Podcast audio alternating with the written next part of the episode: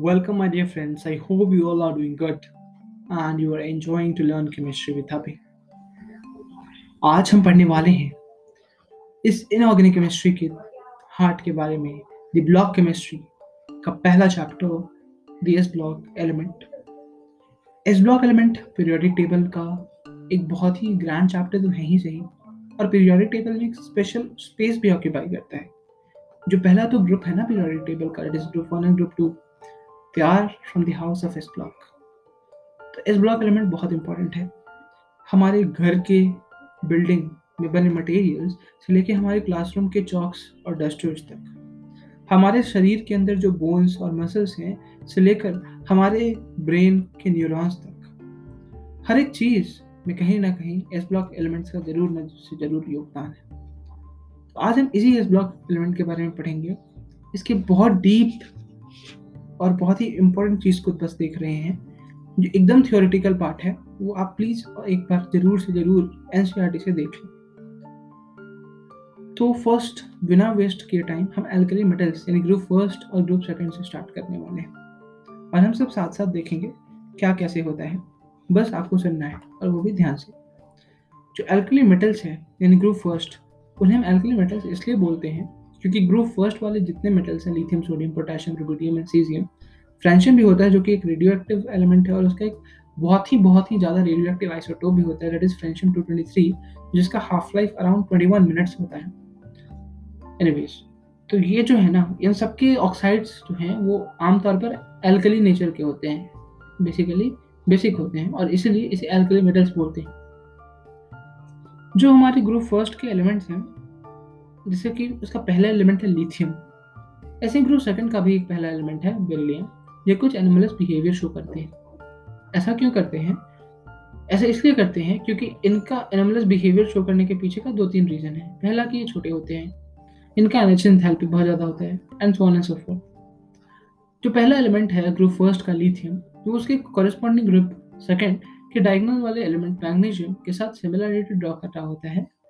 ये प्रॉपर्टी हम already diagonal relationship के दौरान पीरियोडिक टेबल में पढ़ चुके हैं। रीज़न क्या होता है सिमिलरिटी शो करने का मैग्नीशियम के साथ, कि लिथियम और मैग्नीशियम का जो चार्ज अपॉन मास रेशियो है वो ऑलमोस्ट इक्विवेलेंट होता है, and that is the basic reason because of which ऐसा होता है। जो ग्रुप फर्स्ट एल्कली मेटल्स हैं, उनका इलेक्ट्रॉनिक कॉन्फिगरेशन जनरली NH1 होगा, ठीक है, और उनका एटॉमिक और आयनिक रेडियाई का ट्रेंड टॉप टू बॉटम बढ़ता है।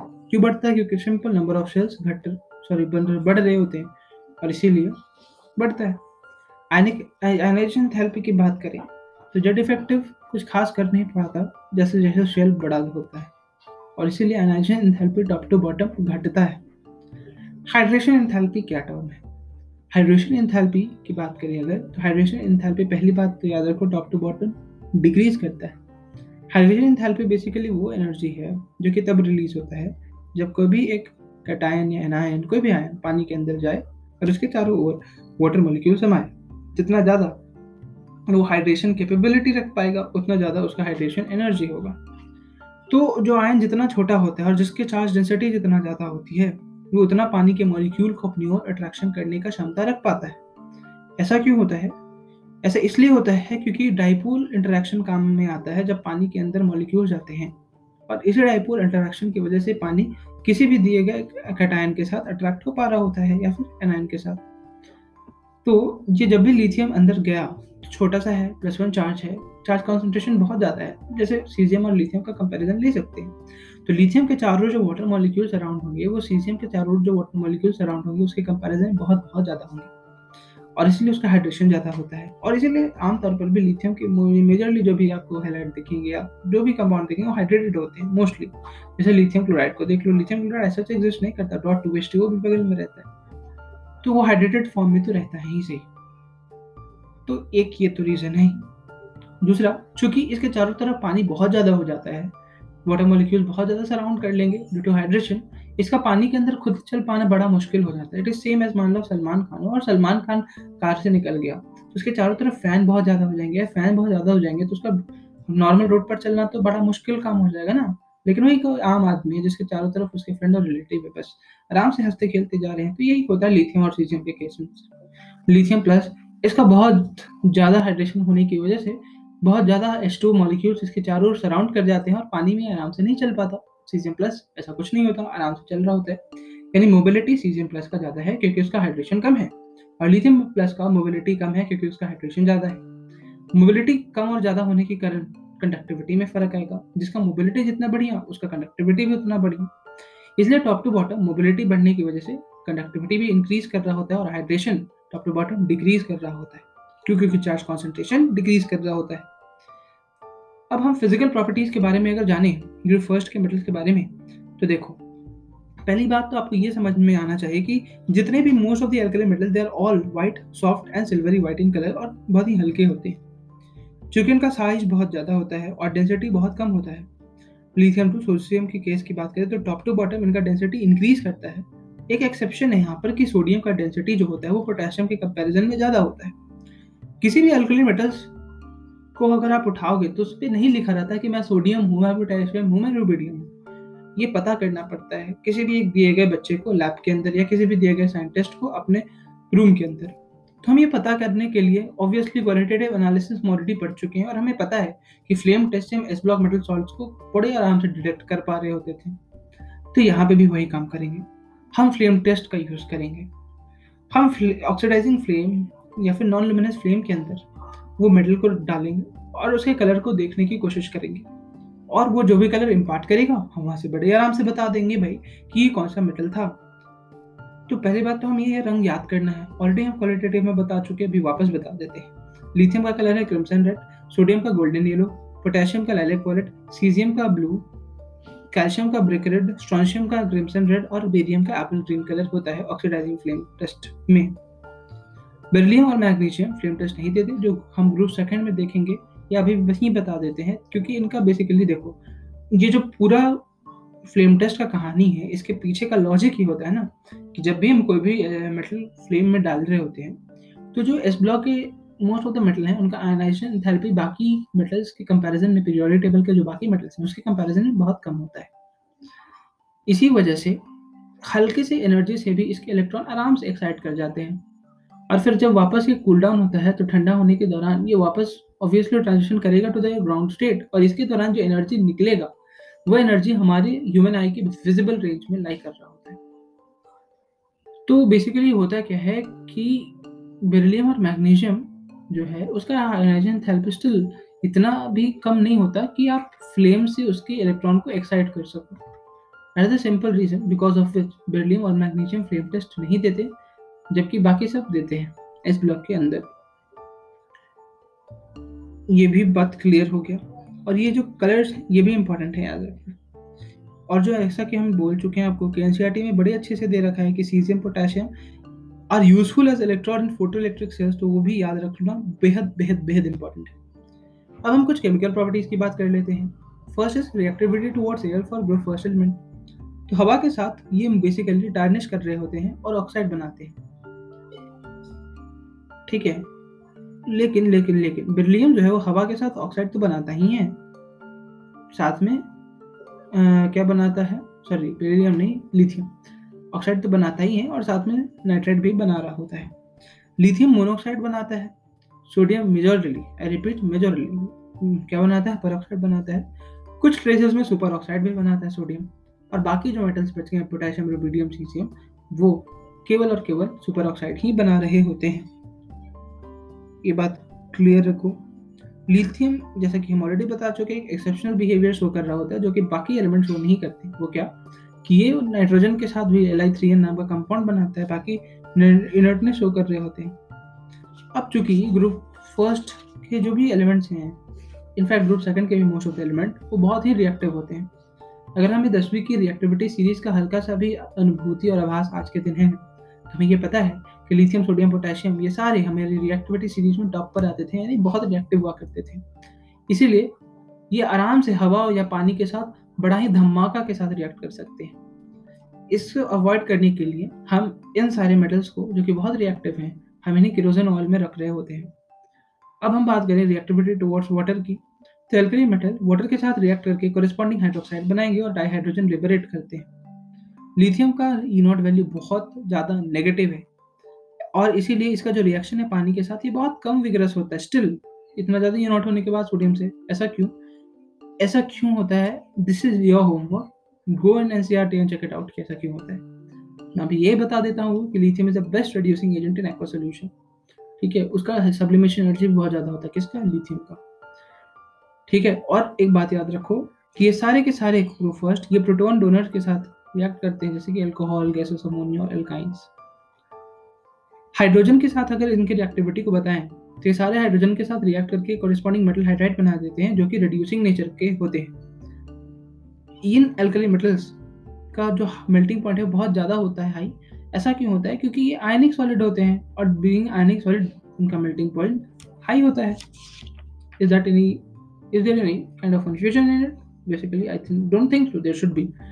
एक और बात melting point से याद रखने का है, जितने भी ग्रुप फर्स्ट में हमारे एलिमेंट होते हैं ना, अगर हम उनके melting points या boiling point की बात करें तो comparatively बहुत कम होते हैं और top to bottom increasing कर रहे होते हैं। Anyways, cesium का अगर हम बात करें still, तो cesium का जो melting point है वो बहुत कम होता है, वो 29 डिग्री सेल्सियस होता है, ठीक है। सॉरी, इंक्रीज नहीं करते, डिक्रीज करते होते हैं मेल्टिंग और boiling point top to bottom.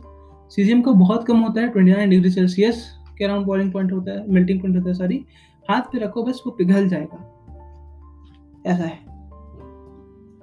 जो मेटलिक हाइड्राइड है वो, जैसा कि हम ऑलरेडी आपको बता चुके, आयनिक सॉलिड है। लेकिन एक और बात याद रखो, बड़ा ही ज़्यादा अंदर का फैक्ट हो गया कि लिथियम 1073 केल्विन पर हाइड्राइड फॉर्मेशन करेगा, जबकि बाकी 673 केल्विन पर कर रहे होते हैं। अगर आप हैलोजेंस के साथ इसका रिएक्शन देखोगे तो all of them form ionic halide, सारे आयनिक हैलाइड बना देंगे। Lithium halides however are somewhat covalent except for lithium fluoride. Why this so? Because of Fajans rule, that is high polarisation of lithium plus. That's a simple reason, lithium iodide itself being the most covalent in nature. Reducing nature की अगर हम बात करें तो alkali metal बहुत strong reducing agents होते हैं। Lithium सबसे ज़्यादा रिड्यूसिंग एजेंट, सबसे अच्छा, और सोडियम सबसे बर्बाद।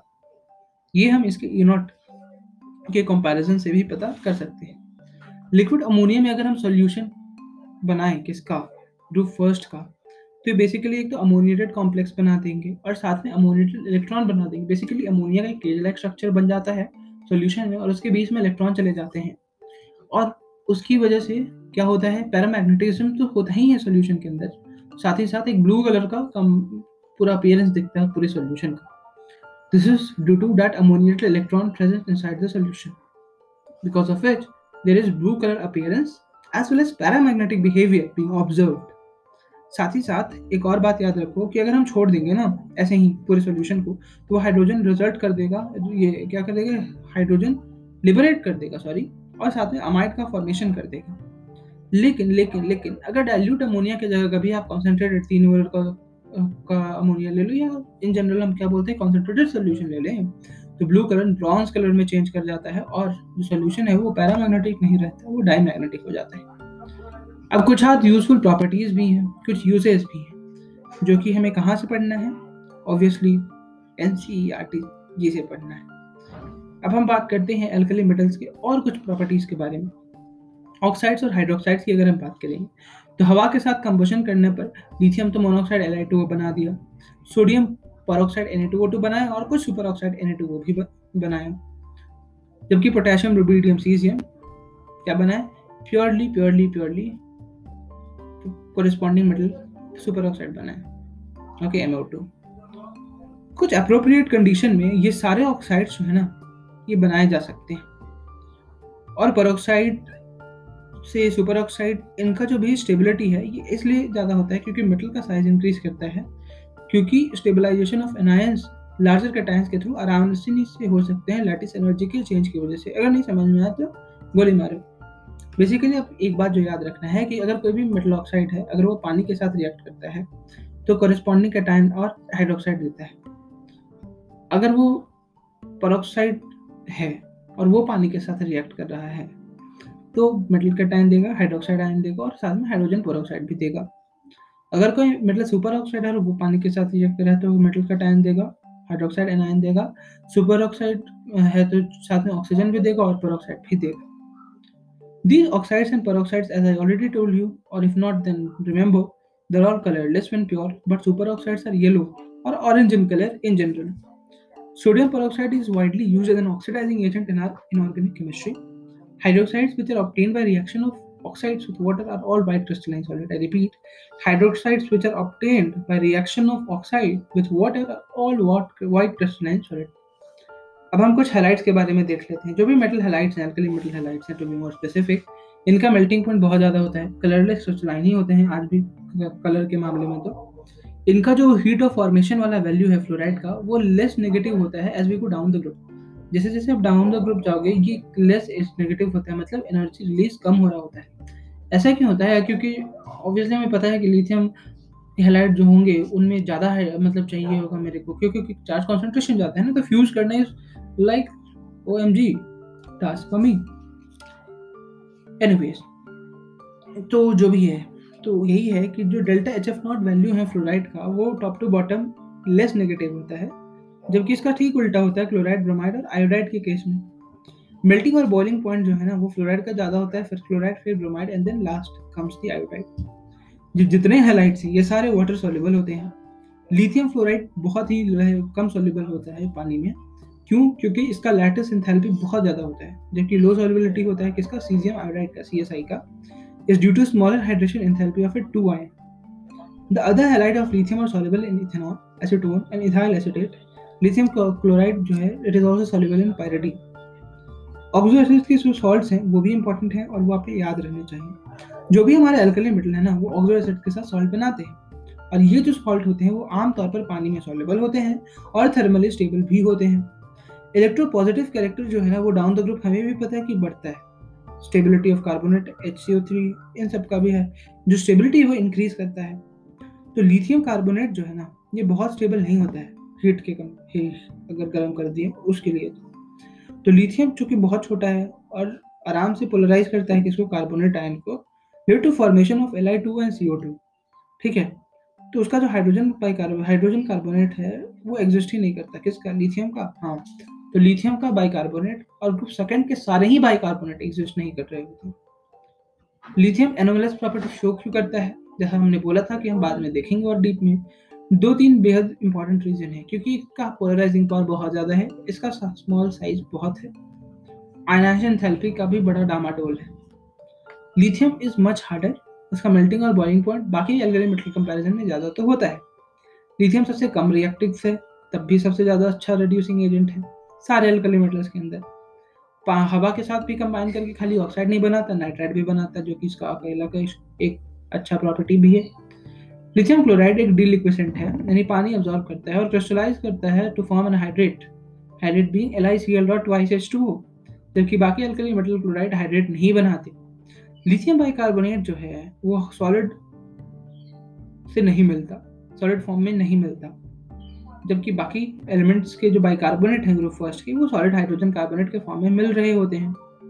लिथियम बाकी अल्कलाइन मेटल जैसा कोई इथाइनाइड नहीं बनाता, जब इसे हम एल्काइन के साथ, इथाइन के साथ रिएक्ट करवाते हैं। लिथियम नाइट्रेट को जब हम गर्म करेंगे तो वो लिथियम ऑक्साइड यानी Li2O देगा, साथ में NO2 नाइट्रोजन डाइऑक्साइड देगा और ऑक्सीजन देगा, जबकि सोडियम नाइट्रेट को हीट करने पर NaNO2 देगा और साथ में ऑक्सीजन देगा।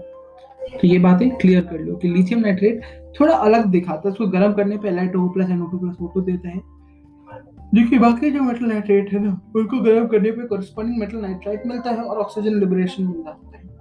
लिथियम फ्लोराइड और lithium oxide comparatively much less soluble होते हैं पानी के अंदर than the corresponding compound of alkali metals. Lithium और मैग्नीशियम में सिमिलरिटी तो है, दोनों ही सॉलिड फॉर्म में एग्जिस्ट नहीं करते, दोनों ही पानी के साथ बेहद धीरे धीरे रिएक्ट करते हैं, और इनका ऑक्साइड और हाइड्रोक्साइड जो है वो भी पानी में कम सॉल्युबल होता है, और इन दोनों के जो हाइड्रोक्साइड है ना, वो डिकम्पोज करते हैं हीटिंग पे, और साथ ही हवा में गर्म करने पे ये दोनों ही कॉरस्पॉन्डिंग नाइट्राइड Li3 और Mg3N2 बनाता है। ऑक्साइड जो है ना, वो दोनों ही का वो एक्सेस ऑक्सीजन के साथ सुपर ऑक्साइड दे देता है। Both LiCl, MgCl2 are soluble in ethanol and so on and so forth. अब जो कुछ इंपॉर्टेंट कंपाउंड्स हैं उनके बारे में पढ़ेंगे, और ये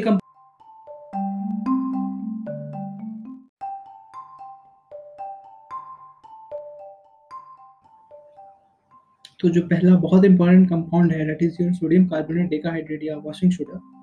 फार्मूला इज Na2CO3.10H2। ये जेई पॉइंट ऑफ व्यू से बहुत ज़्यादा इंपॉर्टेंट कंपाउंड है, और इसका जो प्रोसेस है, सॉल्वे प्रोसेस, वो भी याद रखना बहुत इंपॉर्टेंट है। देखो, जो भी सॉल्वे प्रोसेस होता है उसमें हम एक बहुत ही अच्छे चीज़ का एडवांटेज लेते हैं। वो क्या कि जो हमारा सोडियम हाइड्रोजन कार्बोनेट है उसका सॉल्वेबिलिटी बहुत कम होता है comparatively to other s plus metals, तो वो आराम से प्रेसिपिटेट हो सकता है जब इसको सोडियम क्लोराइड के साथ अमोनियम बाइकार्बोनेट का रिएक्शन करवाएं। तो जब अमोनियम बाइकार्बोनेट सोडियम क्लोराइड के साथ रिएक्ट करता है तो अमोनियम क्लोराइड बनता है और सोडियम बाइकार्बोनेट बन जाता है। और अमोनियम बाइकार्बोनेट कैसे मिलता है, तो बेसिकली अमोनिया जो है वो H2 और CO2 के साथ अमोनियम कार्बोनेट देता है और अमोनियम कार्बोनेट वाटर में कार्बन डाइऑक्साइड के प्रेजेंस में अमोनियम बाइकार्बोनेट दे देता है और ये अमोनियम बाइकार्बोनेट NaCl के साथ अमोनियम क्लोराइड दे देता है और सोडियम कार्बोनेट दे देता है। फिर इस सोडियम बाइकार्बोनेट को लेते हैं और इसको हीट करते हैं, जैसे upon heating gives sodium carbonate plus carbon dioxide plus water. इस प्रोसेस में अमोनिया का रिकवरी किया जाता है which is recovered when solution containing ammonium chloride is treated with calcium hydroxide. Calcium chloride is obtained as a byproduct.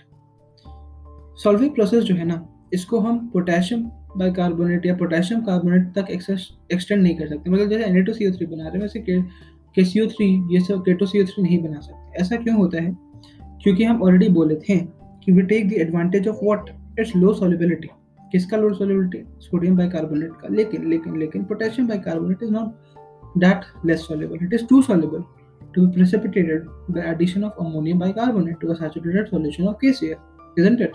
ये उतना ज़्यादा अनसॉल्युबल नहीं होता, ये बहुत आराम से सॉल्युबल हो जाता है और इसलिए इसका प्रेसिपिटेशन नहीं हो पाएगा और ना ही मिल पाएगा ताकि हम इसे आराम से गर्म कर सकें। तो वन साइडेड सोडियम कार्बोनेट पानी मिला दो, वो खुद 10 वाटर ले लेगा, आपको देने की कोई आवश्यकता नहीं और वो वॉशिंग सोडा बना देगा। प्रॉपर्टी, सोडियम कार्बोनेट जो है it is a white crystalline solid जो कि डेकाहाइड्रेट के फॉर्म में एग्जिस्ट करता है। इसको वॉशिंग सोडा भी बोलते हैं और कपड़े धोने के काम में लिया जाता है। पानी में बहुत रिडली सॉल्युबल है और हीट करने पर ये अपने वाटर क्रिस्टलाइजेशन को लॉस करके मोनोहाइड्रेट बनाता है Na2CO3.H2O प्लस 9 वाटर, और एक्सट्रीमली हीट करने पर वो एकदम ही पूरा ही मतलब अलग हो जाता है, Na2CO3 अलग, वाटर अलग, और इसको बोलते हैं सोडा ऐश। ठीक है, मतलब सोडे का राख। Carbonate part of sodium carbonate get hydrolysed by water to form an alkaline solution. Carbonate alkaline hydrolysis करता ही है, HCO3- बनाता है, OH- बनाता है। अब इसके जो भी यूजेस हैं ये बहुत अच्छे से NCERT में दे रखे हैं। I will request you to definitely go and read it once.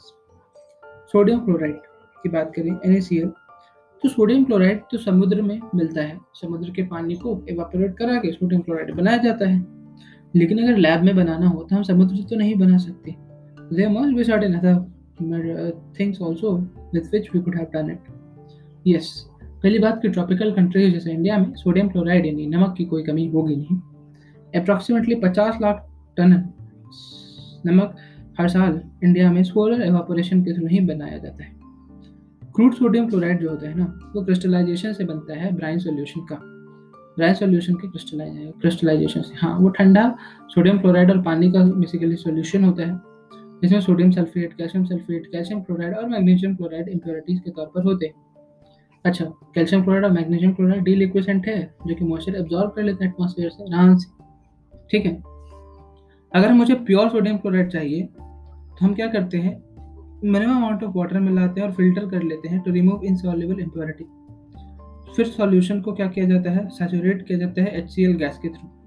तो क्या होता है कि सोडियम क्लोराइड का प्योर क्रिस्टल टर्न आउट हो जाता है। कैल्शियम और मैग्नीशियम क्लोराइड जो कि ज़्यादा सॉल्युबल हैं, वो सोडियम क्लोराइड के साथ बेसिकली सोडियम क्लोराइड से ज़्यादा सॉल्युबल हैं, तो वो सोल्यूशन में अभी भी रहते हैं। सोडियम क्लोराइड बेसिकली 1081 केल्विन पर मेल्ट होता है। ठीक है, और फिर हम इसी का यूज़ कर रहे होते हैं। Solubility does not increase appreciably with increase in temperature. ठीक बात है। फिर जो तीसरा बहुत इंपॉर्टेंट कंपाउंड है वो है कॉस्टिक सोडिया यानी सोडियम हाइड्रोक्साइड। इसको बनाते हैं commercially basically through the process of electrolysis of sodium chloride. NaCl का इलेक्ट्रोलाइसिस करते होते हैं इन कार्सनर केल्नर सेल। बहुत इंपॉर्टेंट बात याद रखो कि कौन से सेल में करते हैं, कार्सनर केल्नर सेल में हम लोग सोडियम क्लोराइड का इलेक्ट्रोलाइसिस कर रहे होते हैं और उसके उपरांत सोडियम हाइड्रोक्साइड यानी NaOH हमें मिलता है। जो ब्राइन सोल्यूशन है उसका इलेक्ट्रोलाइसिस करते हैं using mercury cathode and carbon anode. Sodium metal discharge होता है कैथोड पर और वो कंबाइन कर जाता है मर्क्यूरी के साथ और क्या बनाता है, सोडियम एमलगन। क्लोरीन गैस जो है वो इवॉल्व कर रहा होता है एनोड पर। The amalgam is treated with water to give sodium hydroxide and hydrogen gas. तो सोडियम एमलगन बेसिकली वाटर के साथ सोडियम हाइड्रोक्साइड, मर्क्यूरी और हाइड्रोजन बना देता है। सोडियम हाइड्रोक्साइड जो है वो वाइट ट्रांसल्यूसेंट सॉलिड होता है और 591 केल्विन पर गर्म मेल्ट करता है। ये बहुत रेडली सॉल्युबल है पानी के अंदर और स्ट्रॉन्ग एल्कलाइन सॉल्यूशन देता है अपॉन डिसोल्यूशन इन वाटर। जो NaOH के क्रिस्टल्स हैं ये डिलिक्विसेंट हैं, मतलब पानी एब्जॉर्ब कर सकते हैं। और क्या करता है ये कार्बन डाइऑक्साइड के साथ जो एटमॉस्फेयर में रिएक्ट करके सोडियम कार्बोनेट भी बनाता है। इसके भी बहुत से यूज़ हैं, जैसे सोप वोप में इसका यूज़ आता है, साबुन बनाने में, प्योर फैट और ऑयल बनाने में भी सोडियम कार्बोनेट का अपना ही यूज़ है और लैब के लेबोरेटरी रिएजेंट के तौर पर भी NaOH का यूज़ किया जाता है। सोडियम बाइकार्बोनेट यानी baking soda, that is NaHCO3, या फिर सोडियम हाइड्रोजन कार्बोनेट भी बोलते हैं। ये बेकिंग सोडा इसलिए बोल रहे होते हैं क्योंकि ये बेसिकली क्या करता है ना, डिकम्पोज होगा, डिकम्पोज होने पर ये कार्बन डाइऑक्साइड रिलीज करता है और कार्बन डाइऑक्साइड रिलीज जो करता है ना, ये जो केक्स या पेस्ट्रीज हैं उसको फ्लफी बनाते हैं by making hole into them and making it light and fluffy. इसलिए बेकिंग पाउडर के तौर पे भी सोडियम कार्बन बाइकार्बोनेट को यूज़ किया जाता है। As it is baking soda बनाते कैसे हैं?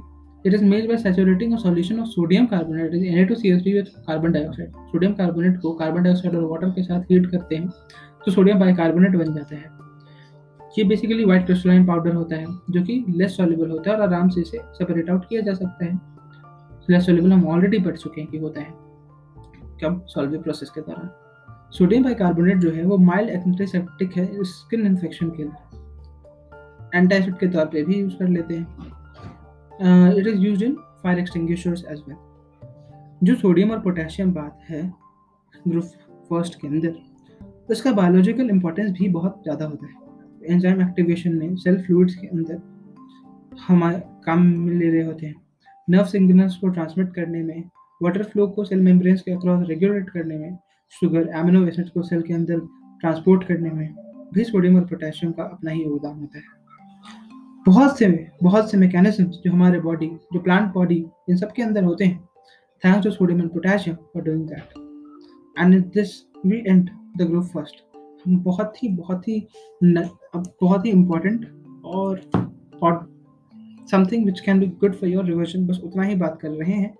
बाकी एक्स्ट्रा ज्ञान, ATP जो कि ये पोटेशियम और सोडियम बनाएंगे, ये सारी बातें NCERT में बखूबी लिखी हुई हैं। जब भी रीडिंग करने का मन, यू कैन डू इट। अब हम बात करने वाले हैं ग्रुप सेकंड एलिमेंट के बारे में, यानी एल्कलाइन अर्थ मेटल के बारे में।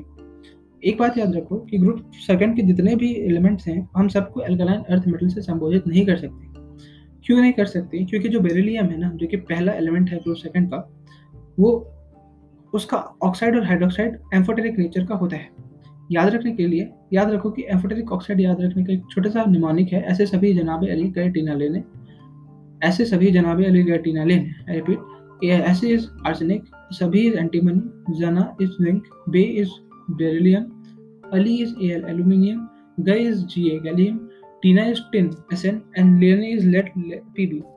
इन सब के जो ऑक्साइड्स हैं, arsenic, antimony, zinc, beryllium, aluminium, gallium, tin and lead, ऐसे सभी जनाबे अली गए टीना लेने, these all are amphoteric oxides. Is that clear? तो चूंकि बेरिलियम का ऑक्साइड और हाइड्रोक्साइड दोनों ही एम्फोटेरिक नेचर का होता है, इसीलिए हम उसे एल्कलाइन अर्थ मेटल नहीं बोलते हैं, बाकी सबको बोलते हैं। तो ये एक छोटा सा है। और एक बात कि बेरिलियम चूँकि खुद अपने ग्रुप का पहला एलिमेंट है, ये कॉरस्पॉन्डिंग थर्ड ए ग्रुप का एल्यूमिनियम के साथ सिमिलरिटी ड्रॉ कर रहा होता है due to diagonal relationship. Now I can definitely say directly electronic configuration जो है वो ग्रुप सेकंड का NH2 होता है। एटॉमिक आयनिक रेडियस का सेम ट्रेंड होता है, टॉप टू बॉटम इंक्रीज करता है, ionization rate top to bottom decrease करता है, delta hydration top to bottom decrease करता है और melting point top to bottom decrease करता है। ओके, लेकिन एक बात याद रखो, मैग्नीशियम का लीस्ट मेल्टिंग पॉइंट होता है। सेकंड आयनाइजेशन थैरेपी जो है अल्कलाइन अर्थ मेटल का, वो स्मॉलर होता है than those of the corresponding alkali metals. ये हम इसके एक बार इलेक्ट्रॉनिक कॉन्फिगरेशन को लिखकर समझ सकते हैं आराम से। हाइड्रेशन एंथैल्पी की हम बात कर ही लिए। हाइड्रेशन एंथैल्पी जो है एल्कलाइन मेटल का, मेटल आयंस का, वो एल्कलाइन मेटल्स कंपैरिजन में एल्कलाइन अर्थ मेटल यानी ग्रुप 2 का जो भी हाइड्रेशन एंथैल्पी है, वो ग्रुप 1 के मेटल आयंस की हाइड्रेशन एंथैल्पी से कंपैरेटिवली ज़्यादा होता है।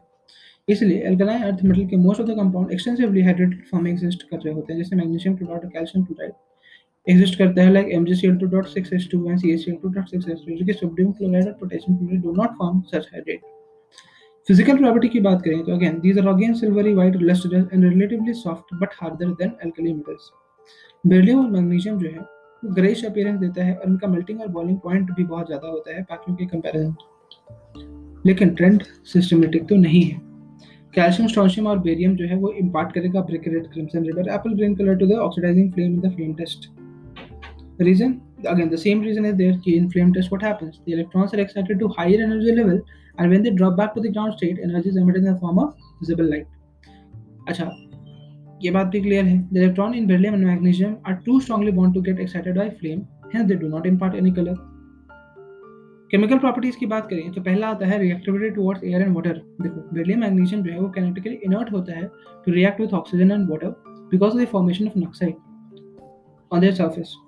ऑक्साइड फिल्म जो उनके सरफेस पे बन जाता है, लेकिन लेकिन लेकिन अगर हम बेरिलियम को पाउडर फॉर्म में करके रिएक्ट करवाएं या मैग्नीशियम को भी तो वो दोनों ही बर्न करता है. बेरिलियम तो BeO और Be3N2 बनाता है और मैग्नीशियम डैजलिंग ब्रिलियंस अपीयरेंस दे रहा होता है हवा के अंदर to give MgO and Mg3N2 magnesium nitrate. ये मैग्नीशियम नाइट्रेट वाला रिएक्शन मैग्नीशियम रिबन टेस्ट में हम 10वीं में ऑलरेडी पढ़ चुके हैं. कैल्शियम स्ट्रोंशियम और बेरियम जो है ये रिडली वाटर के साथ अटैक होता है और ऑक्साइड बनाता है और नाइट्राइड बनाता है. They react with water with increase figure even in cold to form hydroxide. अच्छा अब यहाँ से बड़ा आराम से ड्रॉ आउट किया जा सकता है कि ये कितना ज़्यादा रिएक्टिव होगा. हैलोजन्स की बात करें तो रिएक्टिविटी टुवर्ड्स हैलोजन तो एल्कलाइन अर्थ मेटल है ना, वो हैलोजन के साथ एलिवेटेड टेम्परेचर पर आराम से हैलाइड बना देते हैं. जैसे थर्मल डिकम्पोजिशन की बात करें किसका NH4 ammonium I don't know what this name would be anyway. So NH4 को हीट करोगे तो क्या बनेगा बेरिलियम डाइफ्लोराइड BeF2 बनता है and it's the best route for preparation of BeF2. वहीं BeCl2 is conveniently made from its oxide. Beryllium oxide को लेते हैं कार्बन और क्लोरीन के साथ गर्म कर रहे होते हैं तो बेरिलियम क्लोराइड और कार्बन मोनोऑक्साइड देता है. हाइड्रोजन के साथ रिएक्टिविटी की बात करें तो एस सच बेरिलियम जो है वो हाइड्रोजन के साथ तो डायरेक्टली रिएक्ट नहीं करता, लेकिन बेरिलियम को छोड़ के बाकी जितने ग्रुप सेकंड के एलिमेंट्स हैं ना वो हाइड्रोजन के साथ रिएक्ट करके कोरेस्पॉन्डिंग हाइड्राइड बना देते हैं. BeS2 को हाउएवर डायरेक्टली तो हाइड्रोजन के साथ नहीं बना सकते, लेकिन बेरिलियम क्लोराइड को लिथियम एल्यूमिनियम हाइड्राइड के साथ रिड्यूस करा के BeS2 बनाया जाता है. साथ में लिथियम क्लोराइड और एल्यूमिनियम ट्राइक्लोराइड भी मिलता है. एसिड के साथ रिएक्शन की बात करें तो एल्कलाइन अर्थ मेटल जो है वो आराम से एसिड के साथ रिएक्ट करके डाइहाइड्रोजन लिबरेट करता है. इनका भी रिड्यूसिंग नेचर इसके स्टैंडर्ड रिडक्शन पोटेंशियल वैल्यू इनके हाइड्रेशन एनर्जी से कंपैरिजन किया जा सकता है और साथ में एटोमाइजेशन एंथैल्पी ऑफ मेटल से भी कंपेयर किया जा सकता है. Solid in solutions in liquid ammonia again there also solutions in liquid ammonia are blue due to अमोनियक electrons and from this solution the ammonia can be easily recovered. The uses are obviously important. एक जो बहुत important use है the suspension of magnesium hydroxide MgOH2 in water is called bulk of magnesia, जिसका use कर रहे होते हैं anti acid in medicine.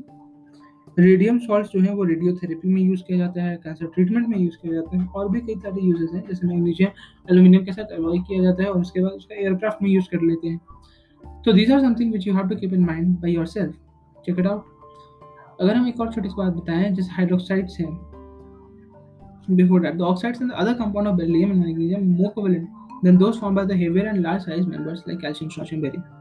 Oxide और हाइड्रोक्साइड की बात करें तो एल्कलाइन अर्थ मेटल जो है वो हवा के साथ गर्म करने पर कॉरेस्पॉन्डिंग मोनोऑक्साइड देता है, जबकि बेरिलियम तो नहीं ऐसा करता. बेसिकली जो है सभी क्या करते हैं बेसिकली फर्स्ट ऑफ ऑल कि कॉरेस्पॉन्डिंग मोनोऑक्साइड देता है जिसमें बेरिलियम मोनोऑक्साइड को छोड़ के बाकी सब रॉक सॉल्ट स्ट्रक्चर जैसा एग्जिस्ट करता है. बेरिलियम ऑक्साइड नहीं करता रॉक सॉल्ट स्ट्रक्चर यानी सोडियम क्लोराइड स्ट्रक्चर जैसा एग्जिस्ट, लेकिन बाकी सारे कर रहे होते हैं. बेरिलियम ऑक्साइड जो है वो एसेंशियली कोवेलेंट नेचर का होता है. Enthalpy of formation of these oxides are quite high and consequently very less stable to heat. Beryllium oxide as I already mention amphoteric nature का होता है. जितने भी ऑक्साइड हैं BeO को छोड़ के ये सारे बेसिक होते हैं. सॉल्युबिलिटी थर्मल स्टेबिलिटी और बेसिक स्ट्रेंथ इन सारे हाइड्रोक्साइड का इंक्रीज करता है with increasing atomic number. The alkaline earth metal hydroxides are however less basic and less stable than alkaline metal hydroxide. Beryllium hydroxide की बात करें तो वो हाइड्रोक्साइड आयन के साथ BeOH4 यानी बेरिलेट आयन देगा और वही HCl और पानी के साथ BeOH4Cl2 देगा. हैलाइड्स की बात करें तो बेरिलियम हैलाइड को छोड़ के बाकी जितने हैलाइड हैं अलग-अलग अर्थ मेटल का वो सारे के सारे कैसे हैं आयनिक नेचर के हैं. बेरिलियम हैलाइड जो है वो एसेंशियली कोवेलेंट है और ऑर्गेनिक सॉल्वेंट में सॉल्युबल भी है। बेरिलियम क्लोराइड का स्ट्रेन लाइक स्ट्रक्चर होता है सॉलिड स्टेट में। वेपर फेज में बेरिलियम क्लोराइड जो है वो क्लोरो बेस डाइमर बना रहा होता है जो कि लीनियर मोनोमर में डिसोसिएट कर जाता है अगर हम 1200 केल्विन से ज़्यादा का हीट कर दें तो। हैलाइड का हाइड्रेट बनाने का टेंडेंसी घटता है, okay, as we go down the track. Dehydration of hydrated halide, chloride, bromide and iodide of calcium, strontium and barium can be achieved on heating. However, the corresponding hydrated halide of beryllium and magnesium on heating suffer hydrolysis. Carbonate of alkaline metals जो होते हैं वो पानी में insoluble होते हैं और बड़े आराम से उन्हें precipitate out किया जा सकता है by addition of small amount of sodium और ammonium carbonate solution to a solution of a soluble salt of these metals. Solubility जो है carbonate का water में वो atomic number के बढ़ने के साथ साथ घट रहा होता है। बेरिलियम कार्बोनेट अनस्टेबल होता है और उसको हवा में नहीं रख सकते क्योंकि एटमॉस्फेयर में कार्बन डाइऑक्साइड है। Thermal stability size cationic size बढ़ने के साथ साथ बढ़ता है। सल्फेट की बात करें तो सल्फेट का अल्कालाइन अर्थ मेटल जो है, अल्कालाइन अर्थ मेटल के जो सल्फेट है वो सारे के सारे वाइट सॉलिड होते हैं और हीट से स्टेबल होते हैं। बेरिलियम सल्फेट और मैग्नीशियम सल्फेट जो होते हैं वो पानी में बहुत अच्छे से सॉल्युबल होते हैं और कैल्शियम से बेरियम सल्फेट तक सॉल्युबिलिटी घटता है, ठीक है। The greater hydration enthalpy of beryllium 2+ or magnesium 2+ overcome the lattice enthalpy factor and therefore their sulfates are soluble in water. Nitrate जो है उसे हम कैसे बनाते हैं, बेसिकली जो कार्बोनेट है उसको डाइल्यूट नाइट्रिक एसिड के साथ रिएक्ट करवा रहे होते हैं और तब हमारा कॉरेस्पॉन्डिंग मेटल नाइट्रेट बनता है। मैग्नीशियम नाइट्रेट जो है वो क्रिस्टलाइज करता है 6 मॉलिक्यूल ऑफ वाटर के साथ, whereas barium nitrate crystallizes anhydrous salt. This again shows a decrease in tendency to form hydrate with increasing size and decreasing hydration enthalpy. कि भी बात बहुत क्लियर होना चाहिए। बेरिलियम का भी एनोमलस बिहेवियर होता है क्योंकि उसका भी साइज छोटा होता है, हाई आयोनाइजेशन एंथैल्पी होता है। बेरिलियम जो है वो 4 से ज़्यादा कोऑर्डिनेशन नंबर भी एग्जिबिट नहीं करता क्योंकि उसके वैलेंस सेल में केवल और केवल 4 ऑर्बिटल होते हैं, जबकि बाकी जो ग्रुप मेंबर्स हैं वो 6 तक का कोऑर्डिनेशन नंबर शो कर पा रहा होता है। डायगोनल रिलेशनशिप देखें तो एल्यूमिनियम की तरह बेरिलियम होता है। बेरिलियम ऑक्साइड डिसॉल्व करके क्या बनाता है, बेराइलेट आयन। सोजन एल्यूमिनियम हाइड्रोक्साइड भी है वो क्या बनाता है, एल्यूमिनेट आयन AlOH4-। दोनों ही का जो क्लोराइड है, बेरिलियम क्लोराइड या फिर एल्यूमिनियम क्लोराइड, वो क्लोरोब्रिज फॉर्म में एग्जिस्ट करता होता है and they all are used as Friedel Crafts catalyst. Beryllium and aluminium ions have strong tendency to form complexly BeF4-2- and AlF6-3-। अब हम अगर ग्रुप सेकंड के कुछ इंपॉर्टेंट कंपाउंड्स के बारे में पढ़ें तो कैल्शियम ऑक्साइड यानी क्विक लाइन यानी CaO is the first thing that we have to talk about. Calcium oxide या क्विक लाइन को हम लोग कमर्शियली कैसे बनाते हैं, लाइमस्टोन जो होता है कैल्शियम कार्बोनेट उसको गर्म करते हैं अराउंड 1070 से 1270 केल्विन के अराउंड गर्म के बीच गर्म करते हैं तो कैल्शियम ऑक्साइड और कार्बन डाइऑक्साइड बनता है। Carbon dioxide is removed as soon as it is produced to enable the reaction to proceed to completion, ठीक है। अगर कार्बन डाइऑक्साइड को रिमूव नहीं किया तो रिएक्शन बैकवर्ड जाने की टेंडेंसी भी रखता है। कैल्शियम ऑक्साइड जो है ये वाइट एमोर्फस सॉलिड है जिसका मेल्टिंग पॉइंट 2870 केल्विन है। Exposure to atmosphere it absorbs moisture and CO2। तो कैल्शियम ऑक्साइड वाटर के साथ कैल्शियम हाइड्रोक्साइड बनाता है जिसको स्लिप लाइम बोलते हैं और कैल्शियम ऑक्साइड कार्बन डाइऑक्साइड के साथ कैल्शियम कार्बोनेट बना देता है। Addition of limited amount of water breaks the lump of lime, ठीक है। अगर थोड़ा सा बस पानी मिला देंगे तो ये जो लाइम का लंप होता है उसको तोड़ता है। This is known as slaking of lime. Quick lime shaked with soda gives solid soda, ठीक है। जो बेसिक सोडा होता है ये कंबाइन करता है एसिडिक ऑक्साइड्स के साथ हाई टेम्परेचर पे, जैसे कैल्शियम ऑक्साइड है ये सिलिकॉन डाइऑक्साइड के साथ CaSiO3 बनाया या फिर फॉस्फोरस पेंटॉक्साइड के साथ कैल्शियम फॉस्फेट बनाया। तो ये सारे हम एसिड ब्लेस फ्लक्स के दौरान ऑलरेडी मेटलर्जी में रिएक्शन देख चुके हैं। एक बहुत ही इंटरेस्टिंग फैक्ट है कि calcium oxide is the cheapest alkali available. It is used in manufacturing of sodium carbonate from caustic soda as well, okay, और प्यूरिफिकेशन ऑफ शुगर में और जो रंगते हैं जिससे हम अपने कपड़ों को, उन सब में हम लोग किसका यूज करते हैं, कैल्शियम ऑक्साइड का। Then we talk of slaked lime calcium hydroxide. देखो इसको बनाते कैसे हैं, जो क्विक लाइम है यानी जो CaO है कैल्शियम ऑक्साइड है उसमें पानी डाल देंगे तो कैल्शियम हाइड्रोक्साइड बन जाता है। ये वाइट एमोर्फस सॉलिड होता है और पानी में स्पेरिंगली सॉल्युबल होता है। इसके एक्वा सॉल्यूशन को क्या बोलते हैं, अब ये बात याद रखो। इसके एक्वा सॉल्यूशन को, किसके, कैल्शियम हाइड्रोक्साइड के एक्वा सॉल्यूशन को क्या बोलते हैं, लाइम वाटर बोलते हैं। और इसके सस्पेंशन को स्लेक्ट लाइम यानी कैल्शियम ऑक्साइड के सस्पेंशन को पानी में अगर इसका सस्पेंशन बना देंगे तो उसको मिल्क ऑफ लाइम बोलते हैं। Repeat again, aqua solution of quick lime is lime water, while suspension of slaked aqueous solution of slaked lime is lime water, however its suspension in water is known as milk of lime. Suspension and solution are two different things and this must be very much clear to us. जब carbon dioxide को pass करा रहे होते हैं ना lime water के साथ, तो लाइम वाटर मिल्की टर्न हो जाता है due to formation of calcium carbonate जो कि व्हाइट कलर का पीपीटी होता है। जब excess of carbon dioxide pass करा देंगे तो अगेन व्हाइट कलर डिसअपियर हो जाएगा due to formation of calcium bicarbonate. Milk of lime जो है, जो कि सस्पेंशन था, अगर उसको क्लोरीन के साथ रिएक्ट करा देंगे तो हाइपोक्लोराइड भी बना रहा होता है जो कि ब्लीचिंग पाउडर का कॉन्स्टिट्यूएंट है। तो बेसिकली मिल्क ऑफ लाइम अगर क्लोरीन के साथ रिएक्ट किया तो कैल्शियम क्लोराइड बनाएगा, CaOCl2 बनाएगा यानी कैल्शियम हाइपोक्लोराइड, और साथ में पानी भी बनाएगा। ओके, बिल्डिंग मोटर में इसका यूज करते होते हैं, डिसइंफेक्टेंट में बनाने के लिए भी हम कैल्शियम हाइड्रोक्साइड यूज करते हैं। कैल्शियम कार्बोनेट की बात करें तो कैल्शियम कार्बोनेट अकर कर रहा होता है नेचर में in form of limestone, chalk, marble etcetera. ठीक है, इसको कैसे बनाते हैं? कार्बन डाइऑक्साइड को क्या कर रहे हैं, पहले तो कैल्शियम हाइड्रोक्साइड से पास करवा रहे होते हैं तो कैल्शियम कार्बोनेट और वाटर मिलता है।